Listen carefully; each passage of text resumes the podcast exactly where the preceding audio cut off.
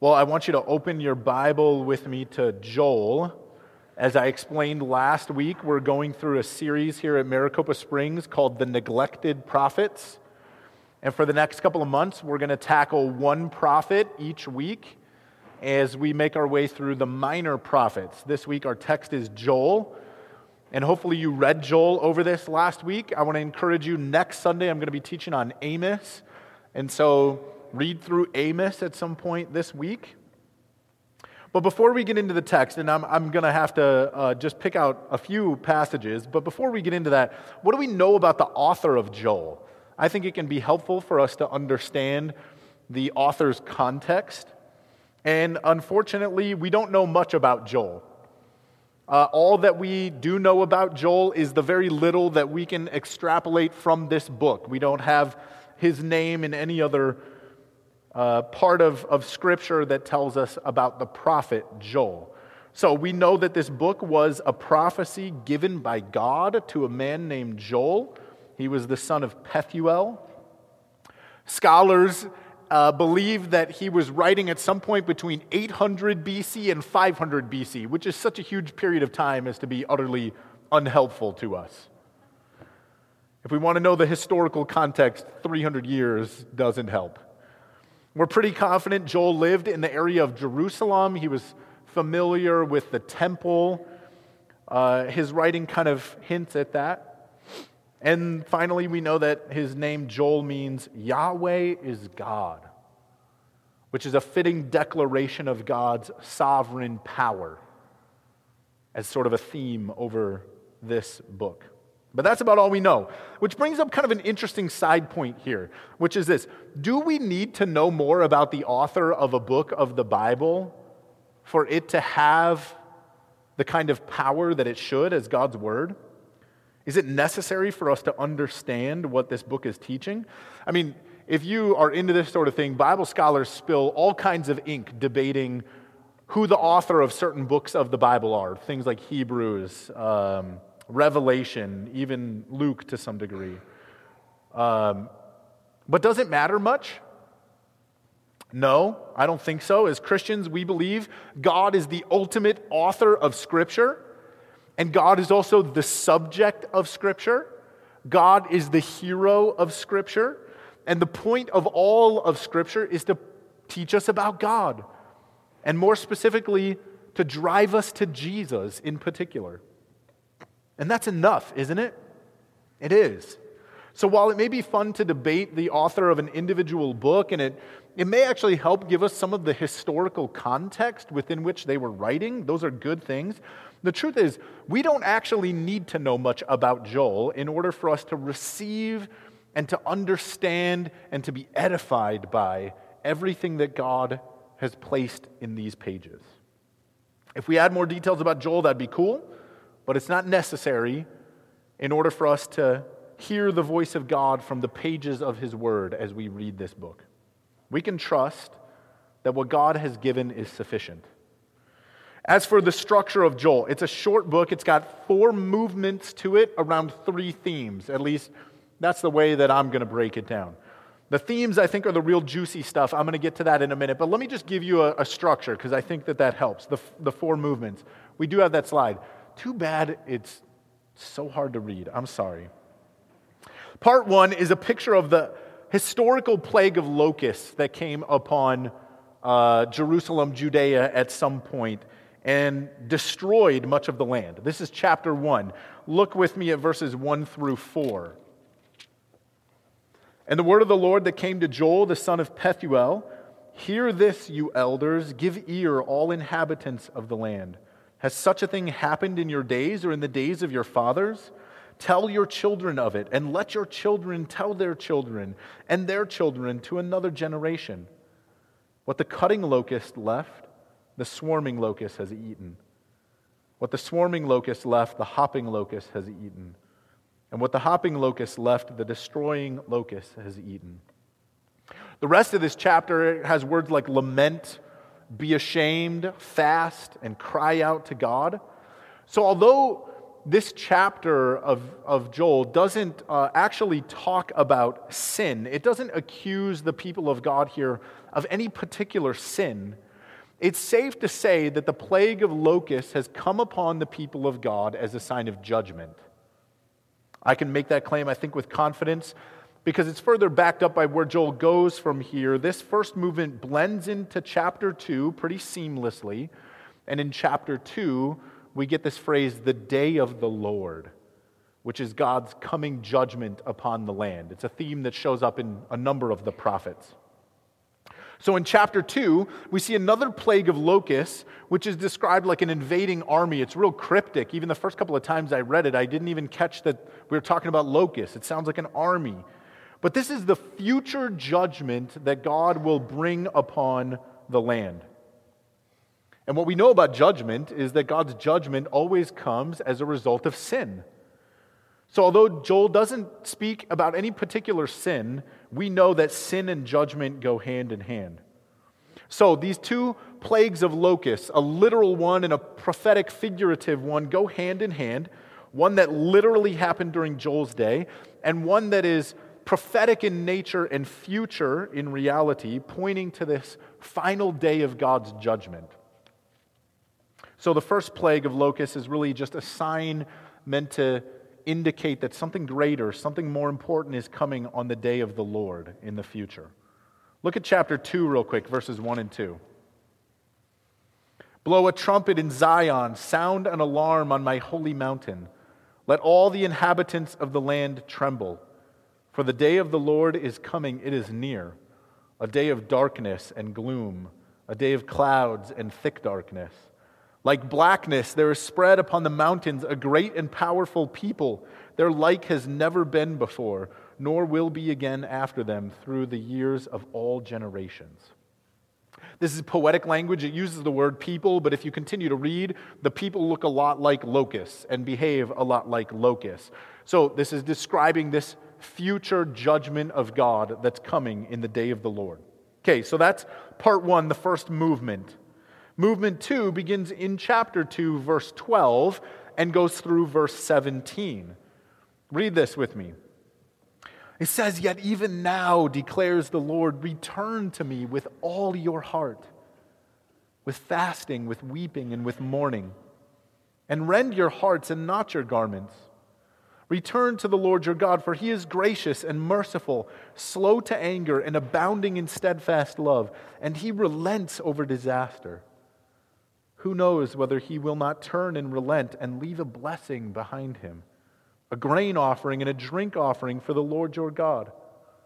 Blow the trumpet in Zion, consecrate a fast, call a solemn assembly, gather the people, consecrate the congregation, assemble the elders, gather the children, even nursing infants. Let the bridegroom leave his room and the bride her chamber. Between the vestibule and the altar, let the priests, the ministers of the Lord, weep and say, Spare your people, O Lord, and make not your heritage a reproach, a byword among the nations. Why should they say among the peoples, Where is their God? This is poetic language, or I'm sorry, uh, that's where we were before. Here we have this call to repentance in movement two. And I want you to see just how amazing these verses are.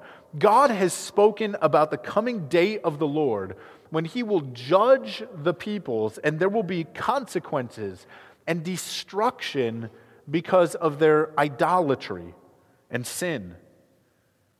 And now he says that if the people rend their hearts and they repent and return to the Lord, because God is gracious and merciful, he will relent of his disaster and he'll leave behind him in his wake blessing. Think about how stunning that is for a moment. Theologically, the Bible teaches us that God does not change his mind. God is not fickle.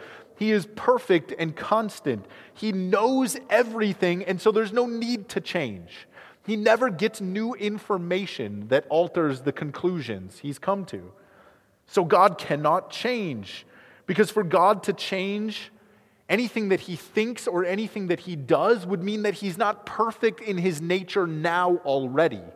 He cannot become more perfect, so God cannot change. Numbers 23 19. Says, God is not man that he should lie, or a son of man that he should change his mind. Has he said, and will he not do it? Or has he spoken, and will he not fulfill it? But Joel wants us to reflect on something truly wonderful and mysterious and beautiful. Something incredible, somewhat, something even somewhat incomprehensible to our finite minds as we think about a holy and infinite God. Although God will absolutely punish sin and judge mankind for idol worship and rebellion against him, God will pour out grace and mercy and blessing on those who turn to him instead of punishment and wrath and judgment. Our God is gracious and loving. And because he is gracious and loving, he relents of judgment when people turn to him in repentance. I mean, that's the cross in a summary, isn't it? Judgment, God's relenting of disaster, and leaving a blessing, all crammed into one beautiful moment. More on that in a moment when we get to the themes, because it's worth reflecting on in more detail. After this comes movement three in Joel, which you, if you squint, maybe you can read. It begins in chapter 2, verse 18, and runs through verse 32. Just look at verses 18 and 19 with me. It says, Then the Lord became jealous for his land and had pity on his people. The Lord answered and said to his people, Behold, I am sending to you grain, wine, and oil, and you will be satisfied, and I will no more make you a reproach among the nations. Skip ahead to verse 32. And it shall come to pass that everyone who calls on the name of the Lord shall be saved. For in Mount Zion and in Jerusalem there shall be those who escape, as the Lord has said, and among the survivors shall be those whom the Lord calls. So God relents from utterly destroying his people, although that's precisely what they deserve. And he points to a future day when everyone who calls on the name of the Lord will be saved. The apostle Peter hits on this at Pentecost in Acts. And this comes to God's people not because they deserve it, but because God is gracious. And then finally, the fourth and last movement of Joel is chapter 3, when God judges the nations, but he spares those who've turned to him and who now belong to him. Look at chapter 3, and let me read verses 11 through 16. It says, Hasten and come, all you surrounding nations, and gather yourselves there.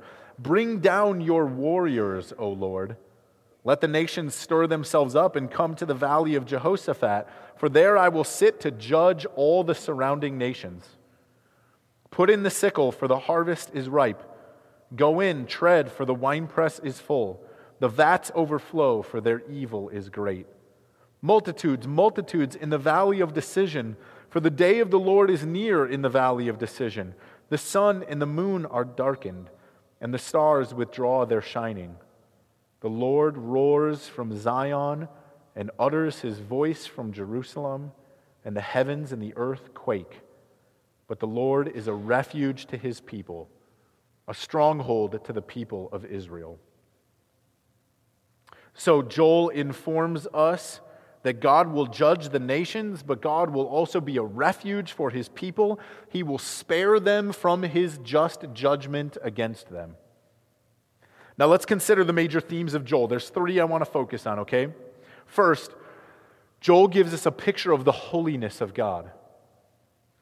This is actually a theme that weaves its way through all of the prophets. It's a major theme of the Old Testament in general that God is holy, moral in all of his actions, good and right and true in everything that he does. He is without blame. He is utterly void of evil. He is full of every perfection and completely committed to the virtues that emanate from his being and his character. God is not true, God is truth. He is love, He is goodness, He is justice. He is wisdom, He is power, He is glory, He is holy. These are not things that describe God. These are things that have their origin in Him. They exist because He is. But the theme of God's holiness comes to us in the book of Joel sort of from a side door, okay? If you read it this week, you're like, I didn't really see the word holy in there all too much. And you were right.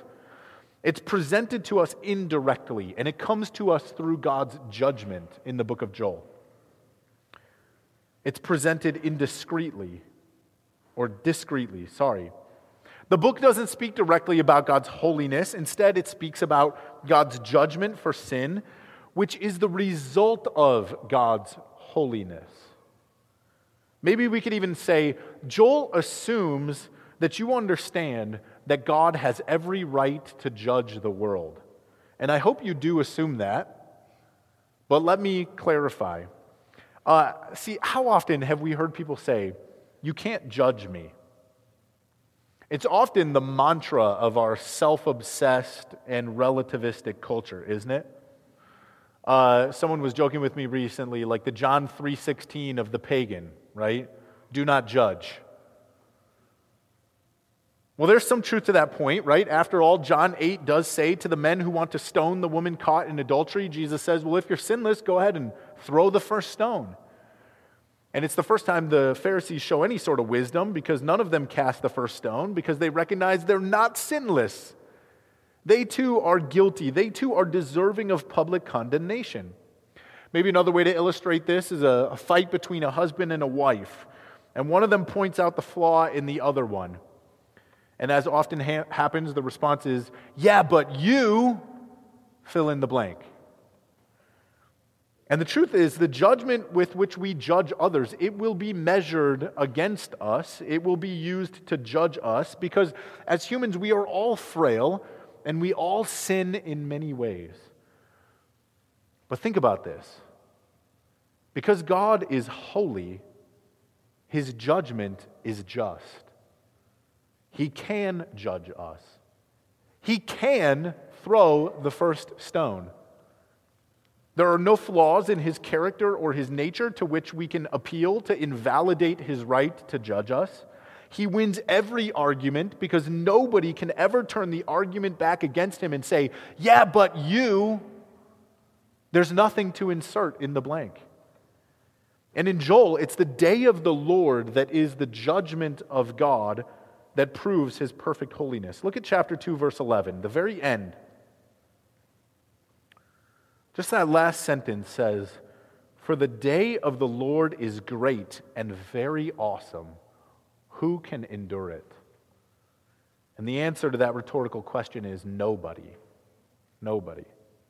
Nobody can stand up under the scrutiny and judgment of a God who is utterly holy and perfect. And thank goodness then for what Joel declares in chapter 2, verse 32. Look there. And it shall come to pass that everyone who calls on the name of the Lord shall be saved. God has made a way to escape judgment. And verse 232 doesn't say, everyone who is holy shall be saved. That's not what it says. It doesn't say, everyone who is good shall be saved. It doesn't say, everyone who is without sin shall be saved. Thank God, because if that were the case, if it were dependent upon us, we would all be utterly screwed in the judgment, right? Joel looks forward to a day when everyone who is saved is saved not by their self righteousness, but by the grace and mercy of our God who has compassion. Joel looks forward to a day when the holiness of God relents from judgment and punishment because God is gracious and merciful and slow to anger and abounding in steadfast love. And so God is holy. And the good news is that his just and holy judgment for sinners is turned aside when we call upon the name of the Lord. When we cry out to him in grace God relents of his judgment. And if you've never cried out to God for mercy, I plead with you, I pray right now that you will do that. that you'll do it today, that you'll do it here, that you'll do it now. Repent, turn from your sin, be saved by God's grace. For the second major theme in Joel, we have to go back to chapter 2 and look at verse 25. And I'm sorry for making you jump all over the place. At least it's not, you know, the whole book of Isaiah. Verse 25 says, I will restore to you the years that the swarming locust has eaten. Let's ponder that for a moment. What I want you to see here is that the source of this great tragedy among God's people, where did it come from? Oh, I'm sorry, I need to finish the verse. I will restore to you the years that the swarming locust has eaten, the hopper, the destroyer, and the cutter, my great army, which I sent among you. From where did the destroying, cutting army of locusts come? God sent them. Last week we sang a song, Blessed Be Your Name. It's one of my favorite worship songs. I know it's kind of an older one, but it's so precious to me. In that song, there's this wonderful lyric that's basically ripped off from the book of Joel. The Lord gives and the Lord takes away. Blessed be the name of the Lord. That's Joel 121, or I'm sorry, Joel, Job, I'm sorry, Job 121. And Joel deals with the same theme. God gave the rains that produced the growth of crops that Israel was eating, and God sent the locusts that destroyed the crops and ravaged the land. The point is, God is sovereign. He is in control. The earth is His and everything in it. We are His creatures, the clay that He shapes for His purposes. But far from being a depressing thing that leads us into despair, if we're humble enough to receive this truth that Scripture teaches, it's a wonderful encouragement. Think about this. Because something like the destroying work of the plague of locusts, something like a great darkness over the land or a great tragedy in our lives, if we believe that even these things come to us from the hand of God, then when those things come, they are powerless to shake us because God is greater. But if God is not the one who sends the locust, the destruction and the tragedy that comes in life, if God doesn't send them, then these things happen in spite of God. Consider the consequences of that thought. If the locusts come in spite of God, then what incompetent kind of powerless and worthless God is he? If God didn't send the locusts, then the locusts have more power than God. He didn't want them to come, but they came anyway. And if that is your God, then your God is too small. He's impotent. He's not worth bowing down to. But if God is the one who sends the locusts and the tragedies and the hardships and the darkness of this world are all under his sovereign control, then all of these things become just little tools in his hands that he uses for our sanctification. Things that are under his divine power that he puts to use for his will and his glory and our good. The point is that if God is sovereign, then literally everything is at his command to do his will for his good purposes. He's in control no matter the circumstances. And look what God does in verse 25 of chapter 2. He says, I will restore to you the years that the swarming locusts have eaten. Now, that phrase is truly astounding. Because the one commodity in life that cannot ever be restored to you is time. Money, possessions, land, all these material things can be regathered if you lose them. But the years that are stolen from us are gone forever. Life taken from us is lost for good. Except, of course, where the sovereign God of time and eternity is concerned. In his case, even life and death are under his control. Even time and eternity dance to do his bidding. And so we see a wonderful picture of God's power in his sovereign control of everything. And also a beautiful promise that because God's holiness includes goodness and mercy and love and grace and kindness, for those who love God, even the tragedy and the darkness and the destruction of the locust become his tools for restoration and sanctification, leading us to awe and wonder and worship at this God who takes these things and weaves them into his perfect plan. Nothing is greater than our God. And I've said this before, but I'll say it again. I want to teach this to you at every opportunity I have from Scripture. Consistently, now, in times of plenty, in times of joy, in times of ease, so that when inevitably the days of darkness come upon you, when the destruction comes, when the sorrow overwhelms, and you wonder, why, God, are you making me suffer so much? so that in those times your faith is not shaken and your confidence is not destroyed. Because these truths have rooted deeply in your hearts to give you confidence in God. Because you remember what Scripture teaches in books like Joel that God gives and God takes away. God sends the locust to destroy, and He also restores the years that the locusts have stolen. So that in the times of heartache and suffering, you remember God is greater than these things, and God is good. Blessed be the name of the Lord. God works even our pain and our suffering for his glory. And you, in those times, rather than despair in darkness, you look to the cross and you remember this truth where it's most powerfully and wonderfully displayed in the sacrifice of Jesus, where the tragedy of death, in the life of the perfect Son of God, in the darkness of his suffering, you see actually God's hand at work most wonderfully, most gloriously for your salvation. And you remember God is good. God is good. I want to do something crazy. You could all probably use a break right now anyway, so here it comes. I want, to, I want our church to testify to this truth, and here's how I want to do it. I, I want to just hang on until I finish, but I want to ask you to stand. If you have been walking with Jesus long enough, or maybe you just started, but you've already seen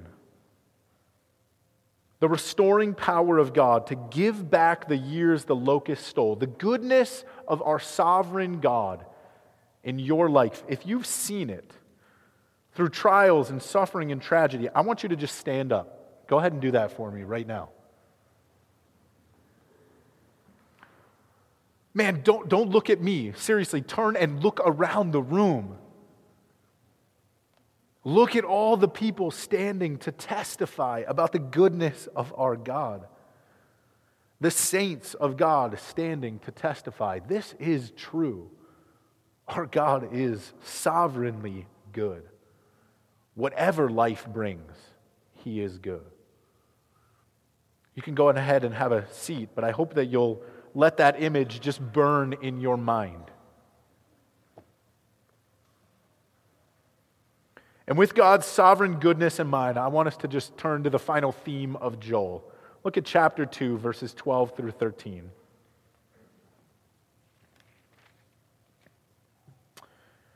Yet even now, declares the Lord, return to me with all your heart, with fasting, with weeping, and with mourning, and rend your hearts and not your garments.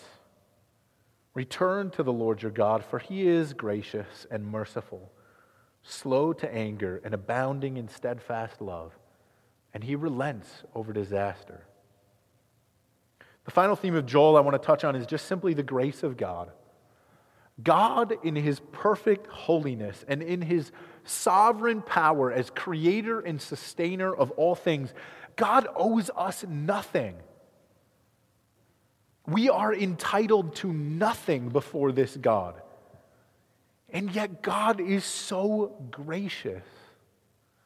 He loves us so much. He is slow to anger. He is abounding in steadfast love and mercy. And all that we have to do is return to Him with sincere hearts. That's it. And His compassion will well up within Him like an unstoppable tide. And you understand that even if we return, He's still not obligated to love us and accept us. But He does. He will not turn away a repentant heart. He will not despise a broken person with a contrite spirit. He will not reject the cry for mercy of a sinner. He will not refuse the plea for mercy spoken by those who are truly broken. Verse 18 of this same chapter tells us that God looks on his people and he pities them. When they turn to him and they ask him to spare them, when they repent and they seek him, he has pity and he responds. His holiness and his sovereign goodness compel him to receive home the prodigal son who wandered away. And so I just want to encourage your hearts with this wonderful good news. Our God is gracious, not because we deserve it, but because he's kind. He will spare us from his righteous judgment because of the saving work of Jesus. He will restore to us the life that has been robbed from us by the destroyer.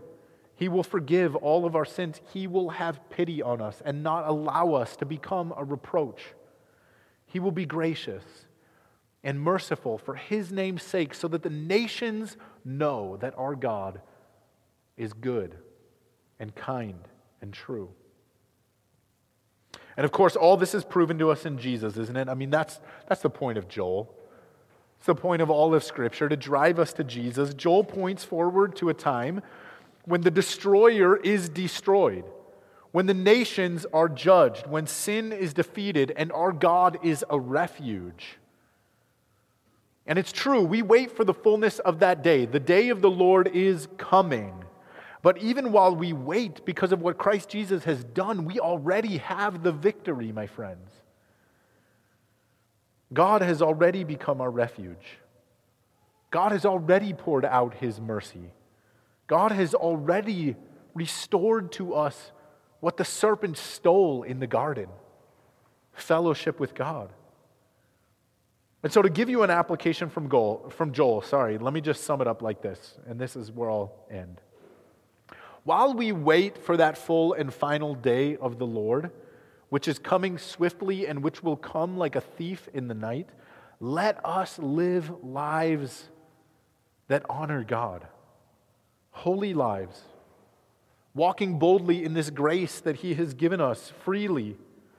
Let us live in the Spirit which Joel talks about in chapter 2, 28, the Spirit which God has poured out liberally among His people that we might be called his beloved children. Let us honor God with our lives. God, the Holy One, the Blessed One, who takes away, but who also gives generously.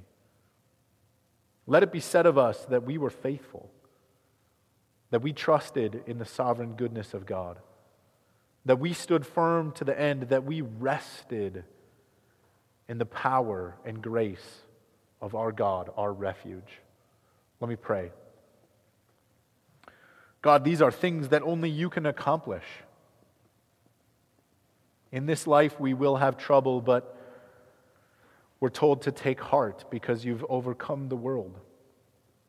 And so, Lord, be our refuge. God, remind us of your sovereign goodness. God, teach us more about your grace. God, allow us to respond to your holiness through the power of your Spirit by being holy like you are holy. And God, I just I thank you for this picture that I have in my mind of all these people standing to testify to your sovereign goodness in their lives in the midst of trials and suffering and heartache and darkness and sorrow. Lord, let us remember that image in times of trial. And let us go to you with confidence, remembering that you are good. Amen.